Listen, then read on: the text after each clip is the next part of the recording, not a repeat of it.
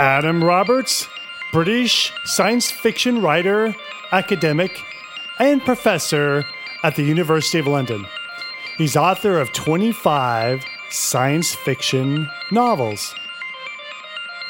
This is a continuing series that started at episode 180. No, I think it's cool because, well, it's difficult to write about your culture from within the culture, so you probably have a better uh, distance view and and can see things from a, a, little bit of a different lens.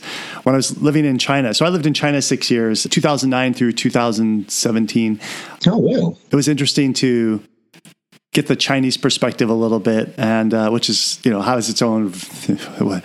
we, we could do a whole show about that, but anyways. Yeah. So, do you speak Chinese? Is that a is that a thing you picked up? Yeah, I'm I'm I'm not fluent, but I, I can get around. I can go out and I can order food over the phone. Whatever you know, I can I can, I can get by. I, I can travel. I've gone on tours by myself with, with Chinese people. Oh, right. So that's really impressive, man.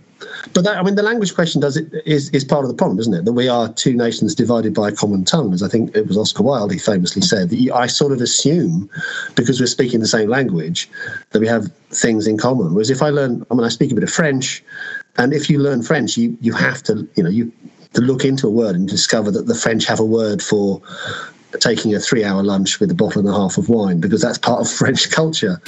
And it, because I don't have that, because I'm not having to learn all that when I'm just chatting with an American guy. Right, right, right.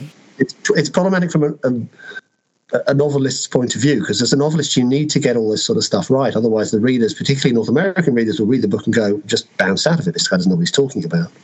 The one occasion on which I wrote a historical novel. I mean, I'm really only, I mean, science fiction is my love, it's my passion. It's really all I'm interested in writing is science fiction.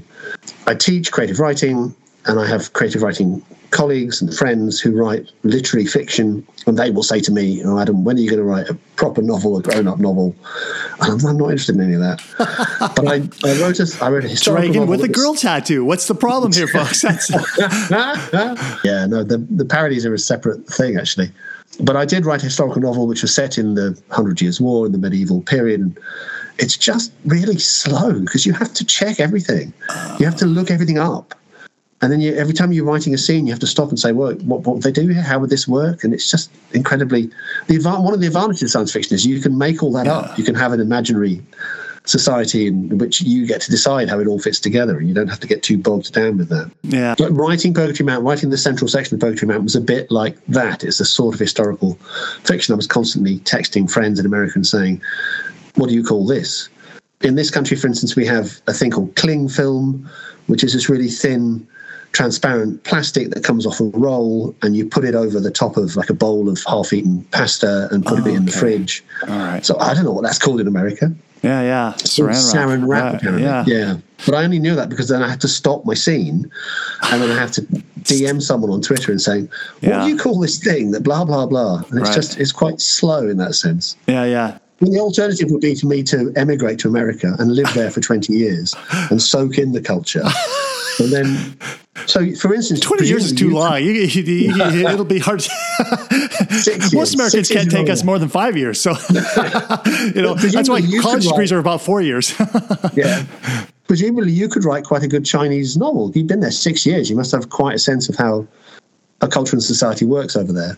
Yeah, I, uh, right. I, uh, mm, I got plans, but I I the, the pipeline for plans is so large that I'm still working on the ones that I that I listed in America that I wanted to do. So I got to get those done first, and but uh, yeah, no, I, I it's a you know what that's not even true. So the the ones that I had planned uh, also incorporate uh, there's international thriller that incorporates uh, Chinese Secret Service, et cetera, et cetera. So, so you know, it's, it's getting worked in there. yeah. What were you doing in China? Just out of interest. Yeah. Well, it's uh, 2009. It was the financial crisis was kind of coming along, and it was a point in my life where I thought, you know, I was feeling this pressure that I wanted to live in a different country for a while because number one, I love to learn foreign languages, and that's a great excuse to learn a foreign language. And number two, oh, is there a number two? Oh, yeah, well, yeah. So I felt like China was going to soon become like there's going to be mini marts and Circle K's. It was going to become too Americanized before I, I, could ever visit again. I thought, wow, this globalization is really powerful, and they're, they're already going through these giant changes where they've gone from a, a being a a rural society into a car owning society within uh, something like 20 years. Uh, you know, it's like the transition your and my country went through, but in, in, in like fast forward speed. And so I thought, wow, it's going to be all different. And I'm going to miss all the, the, the, I'm going to miss the different part of China. So, so that's what attracted me over there. Then I ended up making a friend over there and, and, and, as well. And I ended up getting married as well over there. So, so all of, all of those things happened. Life happened. And, uh, um, yeah. Excellent. Very cool. Yeah. Yeah. So are your traveling days behind you now? Or you, do you have plans to trek around the world more? Well, that's the funny thing. I, um, yeah, and I spent some time in India. Since I was in China, India's not that far away either, and that was another place I was always fascinated with. As a computer consultant, I can do that kind of work pretty much anywhere, and I can do writing wherever I'm at as well. And right now, I'm not. It's the the, the pandemic. I used to travel to Asia at least almost once a year.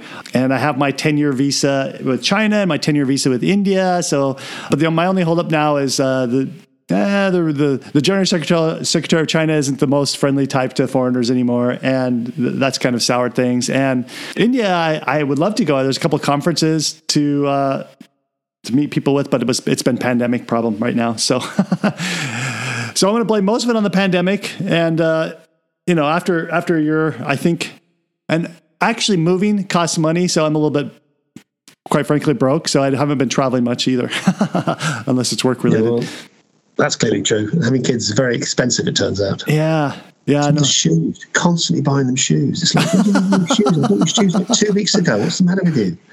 Apparently, but, India, India and China are really interesting, and they're really interesting in kind of in, in, in, a kind of general sense. But they're particularly interesting in the science fiction sense. It's where some of the most exciting science fiction is coming out of China and India now. I've got lots of Indian friends who are in the science fiction scene over there. Some really fascinating, brilliant stuff being done, and China's. You know, it's it's the forge of interesting, fascinating new, often it's just a strange kind of combination with contemporary Chinese science fiction, where in part it's quite old fashioned, it's quite like the American golden age science fiction used to be in the 1950s, but it's also really up to date and new and Chinese and distinctive. And there's something really interesting about that and really passionate in the way they're making their science fiction. Yeah, yeah. And not next year, but the year after that, the science fiction Worldcon will be in China. Oh, cool. Well, that would be a good reason to go over there. All right. Well, I have to. I have to keep my eye on that. Do you know what city it's in? I don't off the top of my head. I should know. Shouldn't I? That's okay. No, that's all oh, right. Oh, yeah. I'm the one from China. I didn't know the Worldcon was going there.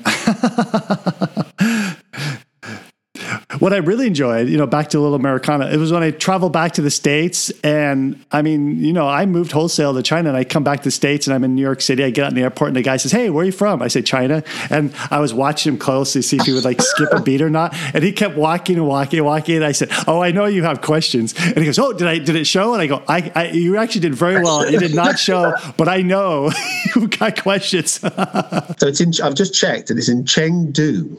Okay, there we are. So that's Chengdu is and that's yeah. The, do you know it?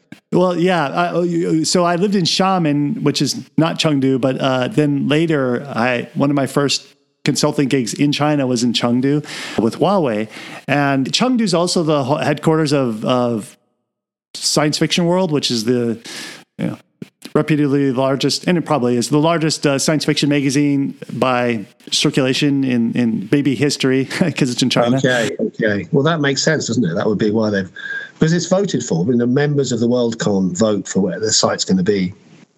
Historically, it's generally been in North America because that's where most science fiction fans are. But it's a sign that science fiction fandom is now huge in China. There's just millions and millions of science fiction fans in China and India as well, as you're saying. So Chengdu, okay. Do you think yeah. you might go? Yeah, I, I think that would be a great reason to go. I have a couple friends over there. I have a I have a godson, a couple gods godsons over there actually.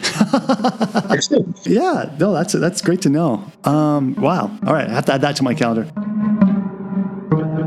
Hi, my name is Adam Roberts. I am a British science fiction writer and also an academic, uh, a professor at the University of London. But science fiction is my my real passion and my first love. I've written I think 25 science fiction novels, and I'm here to talk to Lancer about that. And if I had a call for action, it would be read more books, read all the time, constantly be reading. And I say that partly because I have kids and they do read, but they don't read with the kind of obsession or the passion that I read when I was younger. I think there are so many other distractions now, so many screens and games that they can spend their time on. Books are the best way of engaging your mind, and you should read. Not necessarily my books, but books, whatever books really inspire you.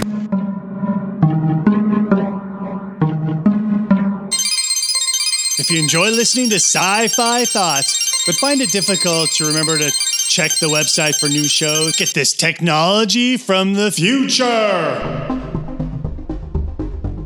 Install into your phone a podcast player. Using this, you can subscribe to our podcast feed, and next thing you know, you'll be cruising around in your car with your phone plugged in, playing sci fi thoughts, or you'll be out there jogging, or you'll be doing whatever you want This to is the police. Put the podcast player down. and have your ears plugged into some cool science fiction programming.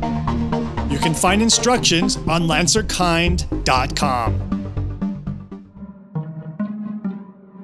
In this episode's show notes, you will see a TEDx talk by Adam Roberts and assortment of other activities. Where are the show notes? Check out the show notes in the podcast player app. You just need to go click on in the app and you will see the notes there. If you don't use a podcast player but you downloaded the MP3, just go back to this website where you got it and you will see those words right there. This is the last episode of the series with Adam Roberts. If you're like my brother Chris and you missed the beginning of the series, which is episode 180, go ahead and type in your favorite web search engine the words sci fi thoughts Adam Roberts.